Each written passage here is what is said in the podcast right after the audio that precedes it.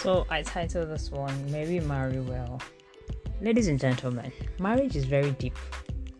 And you would agree with me that who people marry and how they marry and what they marry, if there's anything like that, could make or mar their lives and their destinies and their journeys almost forever.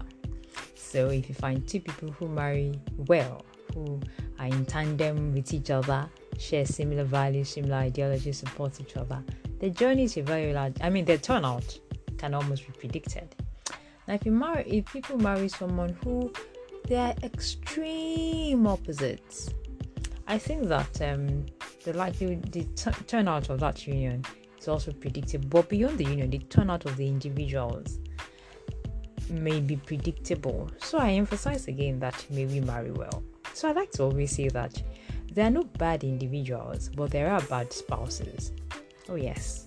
So, certain people, no one is created bad. But when people marry those maybe they really have no business being with, they turn out bad. That individual may be bad. And the outcomes really may not be so good. So I'll just say that maybe marry. And I like to look around. I'll just say that look around you I mean, certain people, the reasons they've soared very well and they look happy through their journey is because they married well. It's a choice of who they married. Uh, I'm not of the opinion that um, everyone who marries anybody, I mean, the guy has to push you to be everything and the woman has to push you.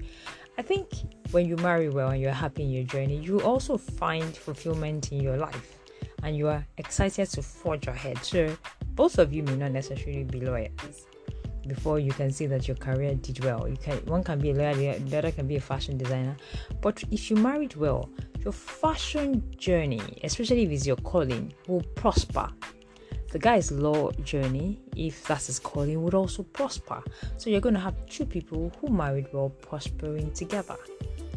Now, let's assume that these two individuals didn't marry well because those who are married, even those who are dating, have an idea of what I'm saying what you find is even if both of them are two first classes and they argue all the time, they fight all the time, they just can't agree on anything. Chances, I mean, because marriage, I mean, how our domestic relationship tells in our work relationships, chances that both of them will achieve anything tangible. Well, it's very slim, except, and if they do it, to be a very tough journey. So I say it again, maybe marry her. Or you find a happy guy who marries some very dull guy, the girl dulls him all the time. He can't achieve anything happily. So maybe marry well. Thank you very much for listening. I'm Rachel Afolabi. Enjoy.